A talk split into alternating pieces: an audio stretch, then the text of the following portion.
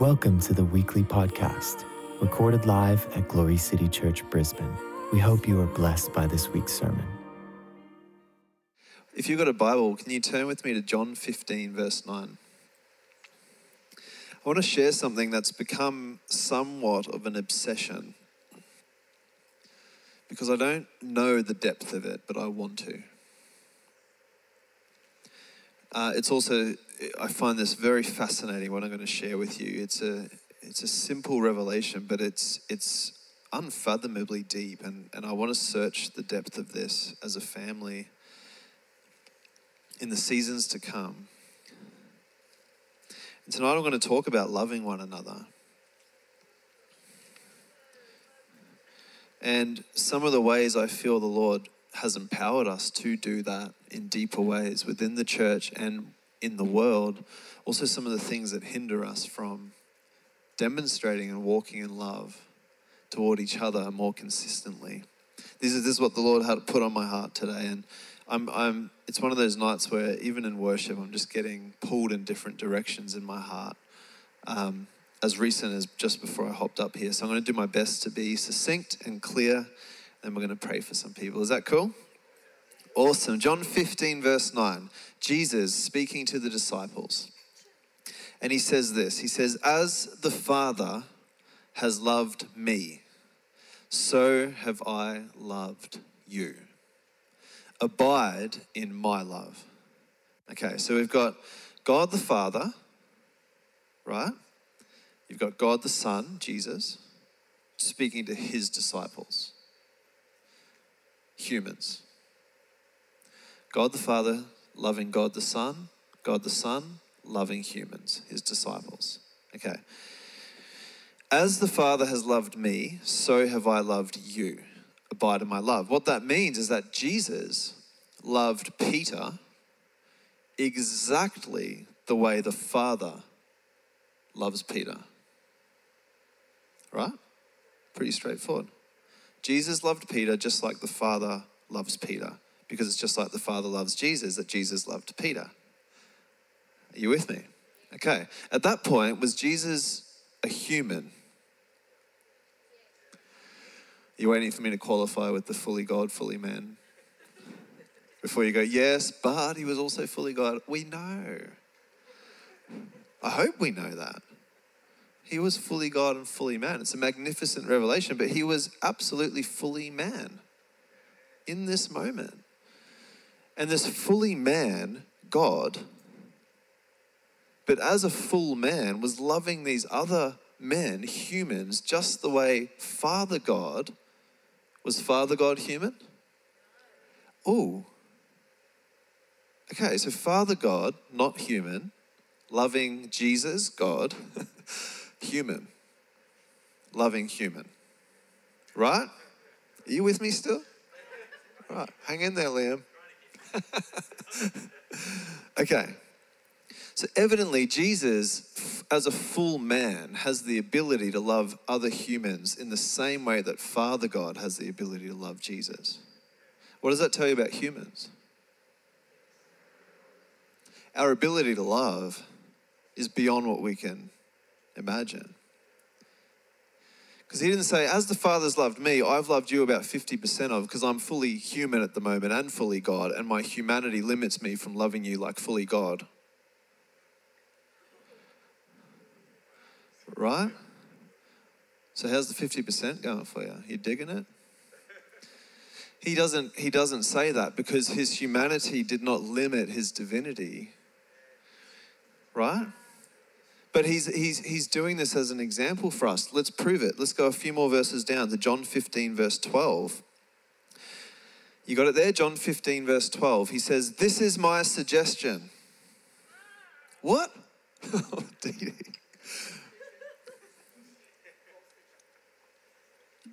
this is my what? Commandment, not suggestion, not good advice. This is my commandment to you. This is Jesus that you love one another as I have loved you. Oh, that's another level. So, as the Father has loved me, God the Father, not limited by humanity, right? Loved Jesus, the Son, fully God, fully man. Now he has loved the disciples, and now he says to them, Now you love one another as what? I have loved you. How did he love them? As the Father loved him. Right? So, what kind of love is possible? What is that love? I'm, I'm obsessed with this. This fascinates me. I think about it while I drive my car and in other situations.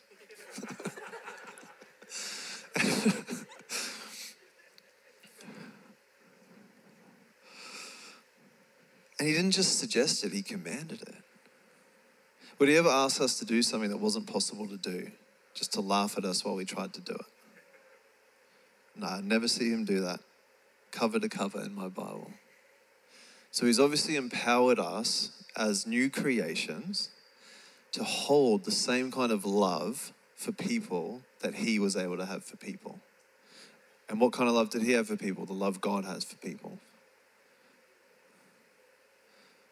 That's amazing. That's a huge deal. So, what? Okay, no, don't get ahead of yourself. John 13, 34, I love this as well. This takes it another step. Are you ready? You keeping up? It's a bit of a breadcrumb thing we got going on. John 13, 34 and 35 actually adds another element to this. So we've got the Father loving Jesus, Jesus loving the disciples, the disciples called to and commanded to love each other the same way Jesus loved them, which is the way the Father loved him. Right? Okay. And now he says, one of the key motivations in his heart that we would learn to love one another the way he loved us. John 13, 34 says, A new commandment I give to you, that you love one another just as I have loved you. So also are you to love one another.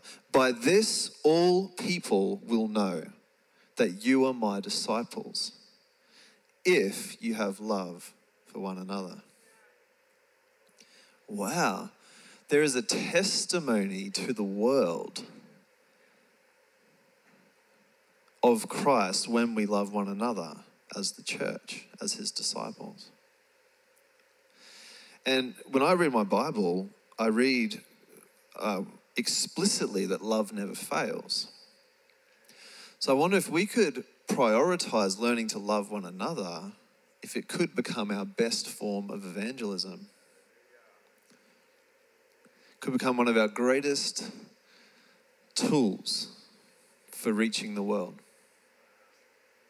I shared with our academy students recently, we've, we've finished for the year, but I, I shared how occasionally when I've encountered different cultures or communities that are experiencing a form of revival or a degree of revival culture, and they're seeing an influx of souls being saved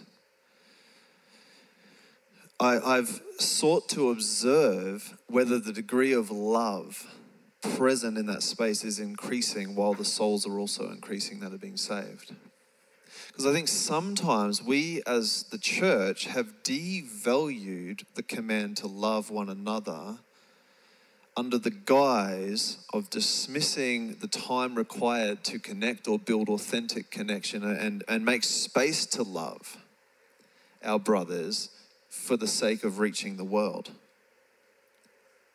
So sometimes I, have I've actually watched this happen. I've watched it in ways I don't even want to testify to because it's painful. To have Christians in conflict before the world and, I've, and watching the world respond with, why would I want what you say you have when I see this kind of thing going on in there? It's painful because the opposite was what he invited us into. And it's for us. And I know he wants to empower us deeper in it. You with me? I think if revival culture increases, but love for the brethren starts to decline, I think we're missing a huge element of God's heart. Revival should exalt family, not cost us family. Revival should increase the family of God, not compromise it. And I mean, when, when, a, when a, a lost soul comes home into the kingdom, it might be a miracle. It might be, I know what it was for me when I was 19. It was the Holy Spirit.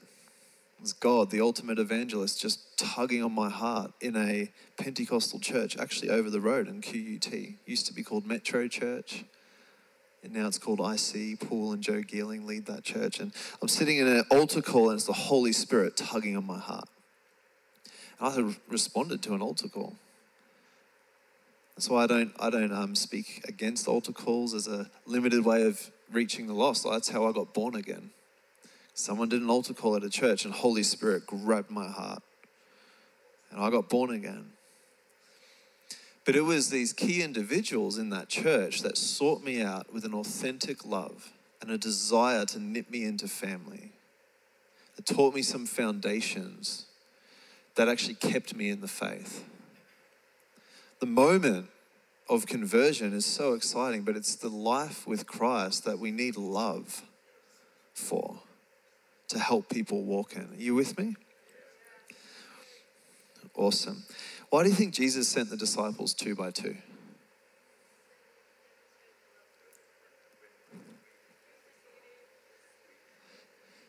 I used to think it was accountability.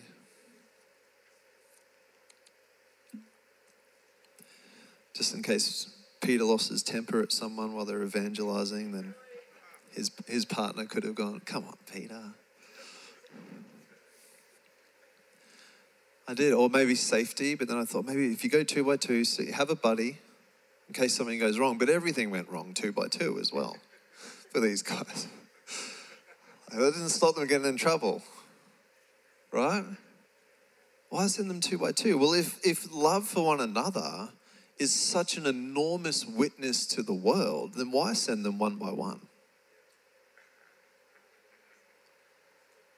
Right? How can you demonstrate the love that you've found for your brother, your Christian brother, your Christian sister in isolation? You with me? But if you send them two by two, you can both reach the lost and be a demonstration of the love of God for one another in servant hearted relationship, Christian relationship. Two by two. I'm convinced that's a key reason he sent them two by two. So they could be a living demonstration of love as they went. Can I show you something crazy? Okay, 2 Corinthians 2, verse 12. This, this blows my mind. And I feel the pleasure of God on this. This is this priority that we see in the heart of the apostles, as even as they write their epistles and or in the book of Acts. Oh, I want to read a few passages on this. Flip. But 2 Corinthians 2, verse 12, I find this absolutely incredible. Absolutely incredible. This is Paul writing to the Corinthians, and he says this When I came to Troas to preach the gospel of Christ, even though a door was opened for me in the Lord, you hear that? I came to Troas to preach the gospel of Christ, and a door was opened for me in who? In the Lord. Okay, the Lord's opening a door. My spirit was not at rest. Why? Because I did not find my brother Titus there. So I took leave of them and went to Macedonia instead. Did you catch that? Oh my goodness. When I came to Troas to preach the gospel of Jesus Christ and a door was opened for me in the Lord, here I am. My spirit couldn't find rest because I could not find my brother, Titus, there. So I took leave of them and went to Macedonia.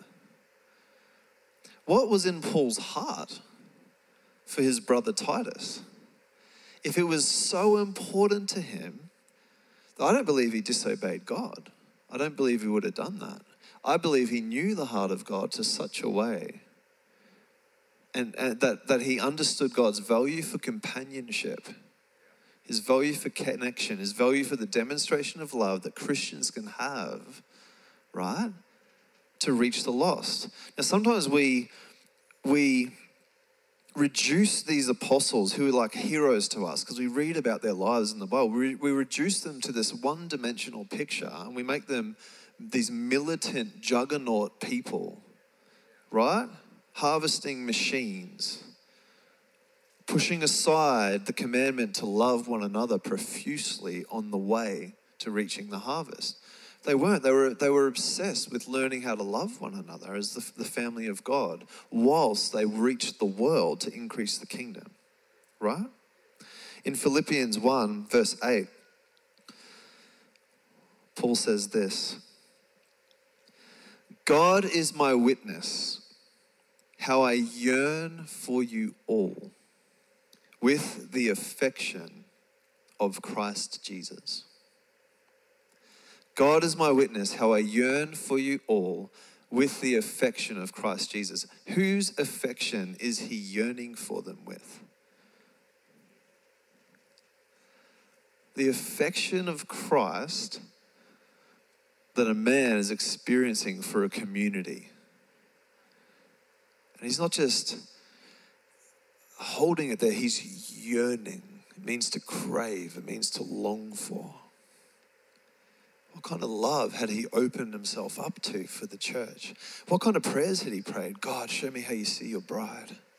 God, show me afresh how you see her. God, show me the Philippian church, God. I thank you for this one and this one and this one. Thank you for how you how you made the way for them to come into your kingdom. Thank you for the love that you're growing in them. Right?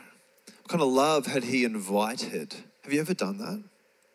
God, show me afresh what you see about Dee Dee. Show me afresh Delano. Show me his heart again. I did it to Delano in worship in my heart. I saw him, I was like, Delano's here.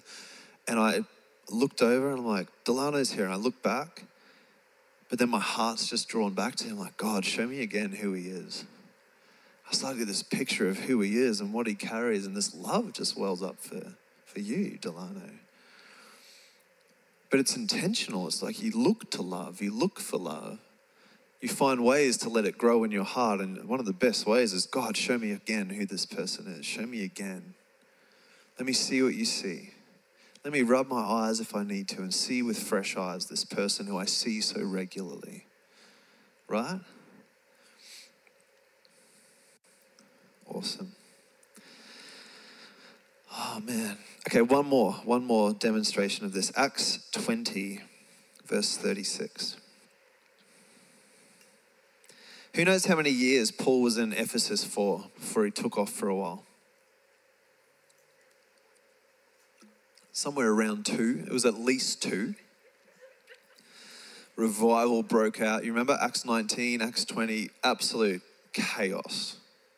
And he was taken to court because he the idol makers were running out of business because everyone's burning their witchcraft books in the center of the town. And then he gets kicked out of the synagogue. So he rents a hall and he, for two years, every day met and taught and preached and equipped and raised up the church and identified leaders and established communities, house to house, in the lecture hall, house to house, in the lecture hall. Revival in Ephesus. I think it was the third largest city I glanced at Megs because she's just like a well of this information. A third, second, or third ish. It was a big city back then, and it underwent revival. Gee, the economy changed. That's huge, right? So he's there for two years. Have you ever been somewhere for two years? Australia? Uh, like two years now? Or is it more than two years? It's about two years. So, does it feel like a long time? It does? Yeah. It feels like a long time, but in the scheme of your life, it's also two years, right? And I, I, am fascinated because if you go a little further on from this into Acts 20, verse 36, you get this glimpse into how much love Paul had developed for the church in Ephesus and the church in Ephesus had developed for Paul in two years right? So he goes on, he ministers in different places. Almost a year goes by that he hasn't seen them. Now he's, he's making his way back through, and he gets this sensation in his heart that if I don't stop and visit at least the elders, if I can get them together, because he's sailing, right? So if I just get them to come meet me on the beach while I'm passing through in Miletus, I could see them one more time, right? And so he, he, he writes them a letter. He says, Guys, come meet me on the beach. I'm sure he gives them a time and place. I don't know how long they were waiting, but he finds his way there. He gets to the beach, right? And he gives them this phenomenal spiel. Have you ever read through Acts 20? It's absolutely phenomenal. He, he just, he retraces what he did in Ephesus for them. And he said, he warns them. He said, people are going to come, they're going to try to cause division, but you guys need to be strong. And he gives them these warnings. He says, I'm innocent of the blood of you all because I did not shrink back from preaching the entire gospel of Jesus Christ. I'm innocent because I preached the full gospel to you. And then you get to this verse 36, and he says this And when he had said these things, he knelt down and he prayed with them. Can you see it? So, two years with these guys, one year break, and then he comes just to see them one last time. And when he had said these things, he knelt down and prayed with them all. Then they all wept freely, and they fell on Paul's neck, and they kissed him. Sorrowing the most for the words which he spoke, that they would see his face no more. And they accompanied him back to the ship. Can you see the love? If you're not looking for it, you won't see it. But your New Testament is riddled with this dimension of love that's possible for the church to have as a witness to the world. Right? That's a big deal. The NASB, NASB translation says that they kissed him continually. It's a big deal. Oh my goodness. I don't know what it means to fall on someone's neck. I don't, I don't think I want that to happen because my, pec, my pictures, like, it's not very comfortable. I looked at Dee, she was like, oh, did they? Right on the neck there.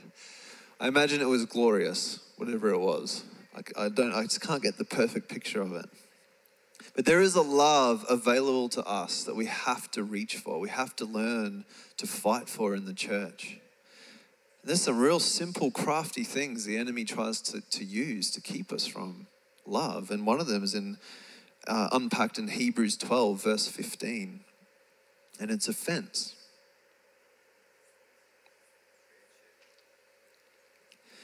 Hebrews 12, 15 says, See to it that no one fails to obtain the grace of God, that no root of bitterness springs up and causes trouble, and by it many become defiled.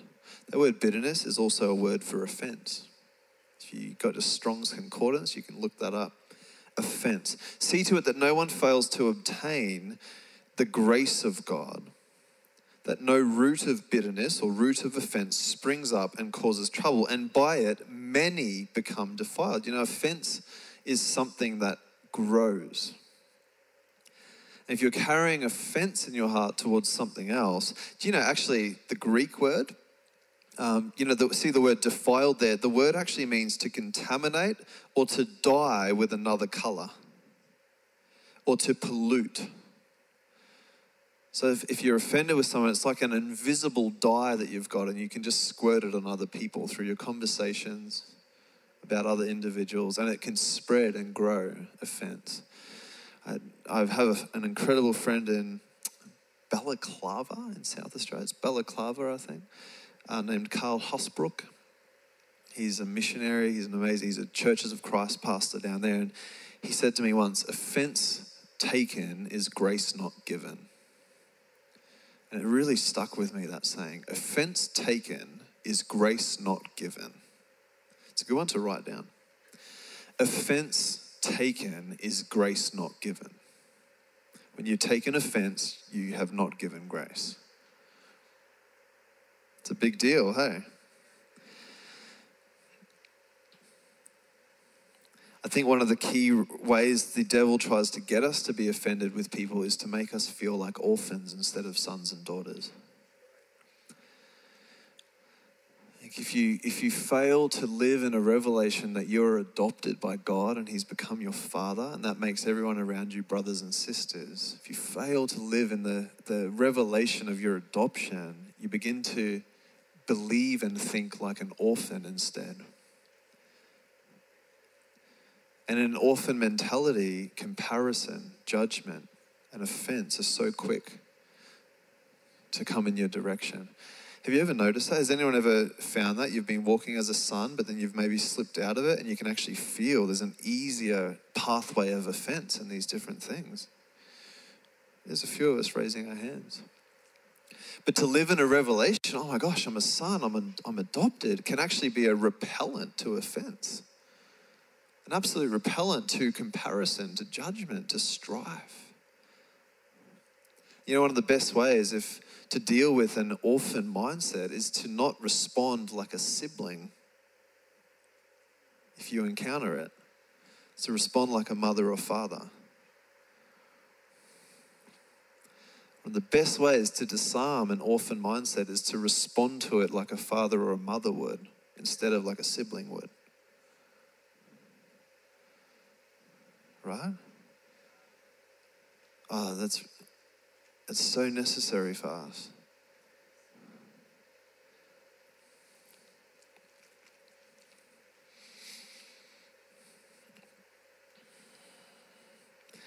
Can I show you guys something? This is what the Lord showed me. This will be the last thing I do. Um, it's in Genesis. I've ribboned it during worship. It's in Genesis 9.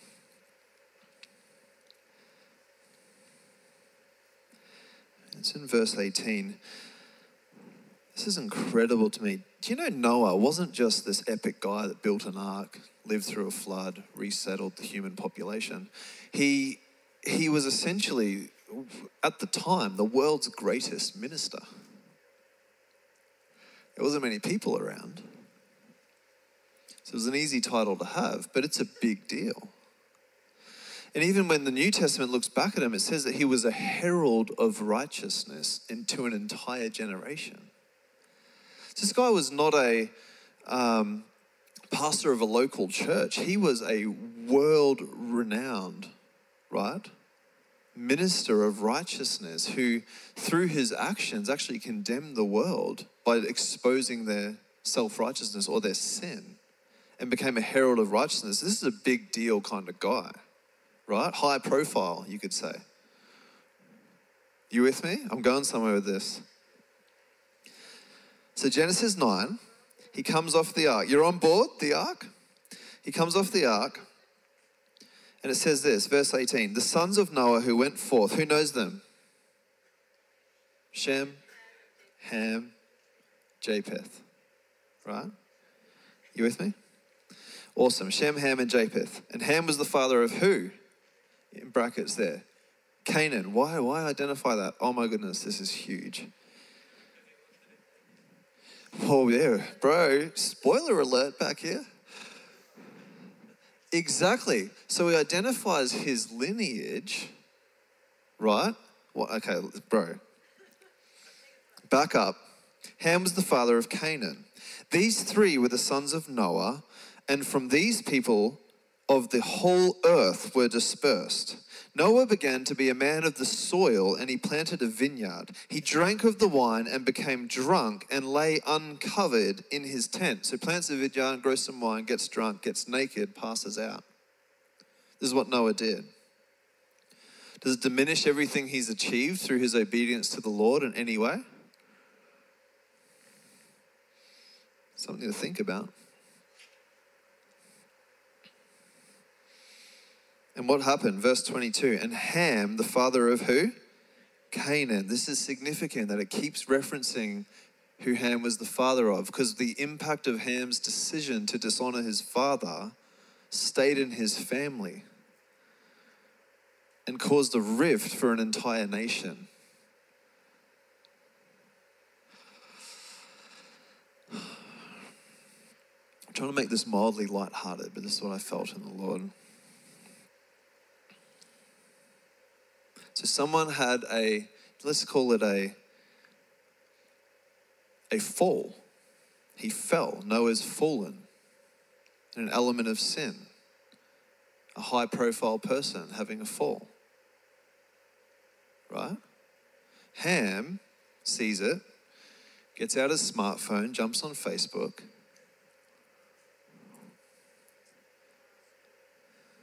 And takes an opportunity to write an article about why the great ones fall so quickly. That was probably the model of church that Noah had embraced. It was probably this. It was probably because he didn't do this enough. It was probably his prayer life. It was probably something with his marriage. I'll take a photo, I'll throw it out there for the world to see.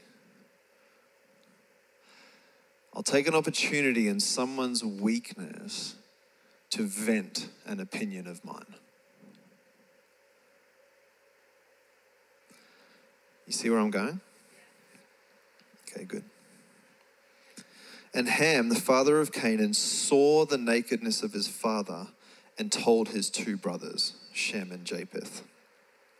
That's almost telling the whole world back then.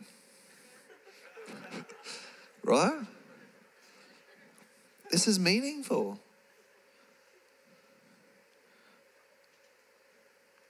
He told everyone he could find. I'm not even joking. I know it's a bit funny, but that's what he did. Right? He's, he's sought to expose it. This is one of the best pictures of honor I've ever found in my Bible. You want to know what, what God's idea of honor is? Have a read of this. Because this was not honor, it was to expose for whatever motivation that wasn't love. It was to expose a person in that moment. And what did Shem and Japheth do? So Shem and Japheth took a garment, laid it on both of their shoulders, and walked backwards into the tent and covered the nakedness of their father. That's honor. That's what honor does. Their faces were turned backwards and they did not see their father's nakedness. Now, I want to say there's a difference between covering something and concealing it. See, honor doesn't ignore. If, you, if they ignored it, they wouldn't have walked in and covered it, right? So, honor isn't to ignore.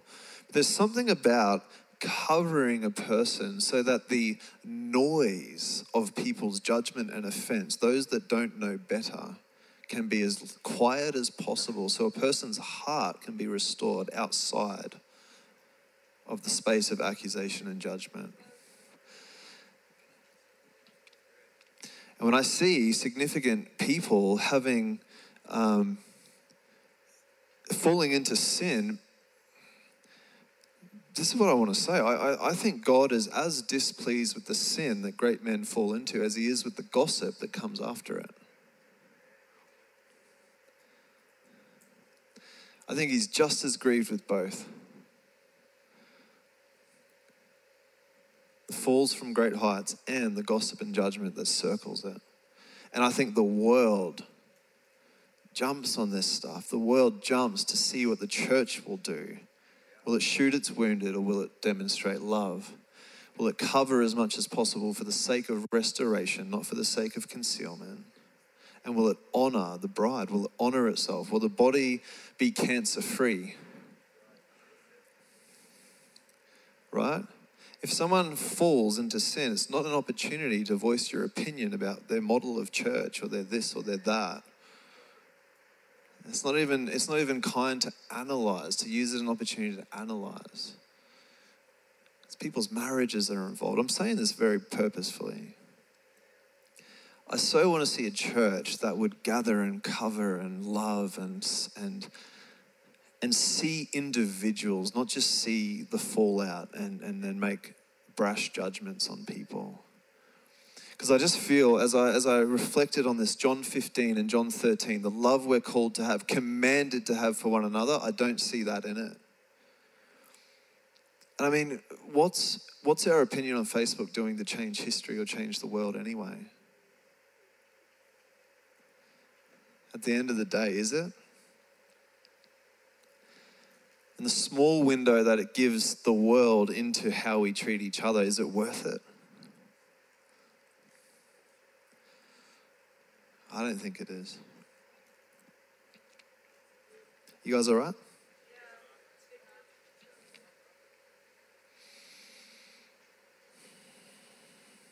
the best way is to stay free of offense is to stay in sonship. One of the things I've built into my heart if someone does me wrong is a very, very vivid picture of Jesus Christ hanging on a cross saying, Forgive them, Father, they know not what they do. I've had it blast up from my spirit into my mind in the midst of being, being mistreated. You know that's possible. It's possible to live free of offense for the rest of your life. It's, it's possible. In fact, it's normal. It is. It's sonship. It's the way of Christ. It's, it's what he demonstrated and then empowered us with his spirit to live as. Oh my gosh. I'm going to pray for us in a moment. You guys okay? Awesome. Does love keep a record of wrong? Great. Let's not do that. Does love seek its own? No, okay. Let's not do that. Can I just read a couple of verses from 1 Corinthians 13? Honestly, I know it gets quoted at a lot of weddings, and it's one of those, it's one of those passages you got to fight to see the glory on it. It's like the Ephesians 6 armor or some of these, these passages that are so familiar to us. Man, Josiah's word, just take Josiah's word and apply it to 1 Corinthians 13. Repeat, reload, and repeat on this passage. Right, I'm actually going to read it from the Passion. Rare, but I'm doing it. All right, fire out. All right, 1 Corinthians 13. If I were to speak, actually, if you want to close your eyes, I want this to hit our spirits tonight. This is the word of God. And we haven't just been called to live like this, we have become the very essence of this. This isn't something we're reaching for, it's something we're reaching within to let come forth more. Are you with me? Because God is love and we've been made back into his image as new creation. So we have become love. So this is our call. Sometimes it's pushing through and pushing away the offense, the judgments, the uh, unforgiveness, or whatever it is, the pain of the past, so we can re engage what we are and who we are. If I were to speak with the eloquence of earth's many languages, and in the heavenly tongues of angels, yet I didn't express myself with love. My words would be reduced to the hollow sound of nothing more than a clanging cymbal. And if I were to have the gift of prophecy with a profound understanding of God's hidden secrets, and if I possessed unending spiritual knowledge, and if I had the greatest gift of faith that could move mountains, but I've never learned to love, then I am nothing. It doesn't say I have nothing, says I am nothing. That's huge. This is, this is a big shot guy with a huge gift of faith and the, and the prophetic. It says he's nothing if he's not yet learned to love. And if I was to be so generous as to give away everything I own to feed the poor and to offer my body to be burned as a martyr, Without the pure motive of love, I would gain nothing of value. Love is large and incredibly patient. Love is gentle and consistently kind. Love refuses to be jealous when blessing comes to someone else. And love never brags about one's own achievements, nor does it inflate its own importance. Love does not traffic in shame and in disrespect, nor does it selfishly seek its own honor. Love is not easily irritated, nor quick to take offense. Love joyfully celebrates honesty and finds no delight in what is wrong. Love is a safe place of shelter, for it never stops believing the best of others. Love never takes failure as defeat because love never gives up. Love never stops loving. It extends beyond the gift of prophecy, which will eventually fade away. It's more enduring than tongues, which will one day fall silent. Love will remain long after words of knowledge are forgotten. Our present knowledge and prophecies are but partial, but when love's perfection arrives, the partial fades away.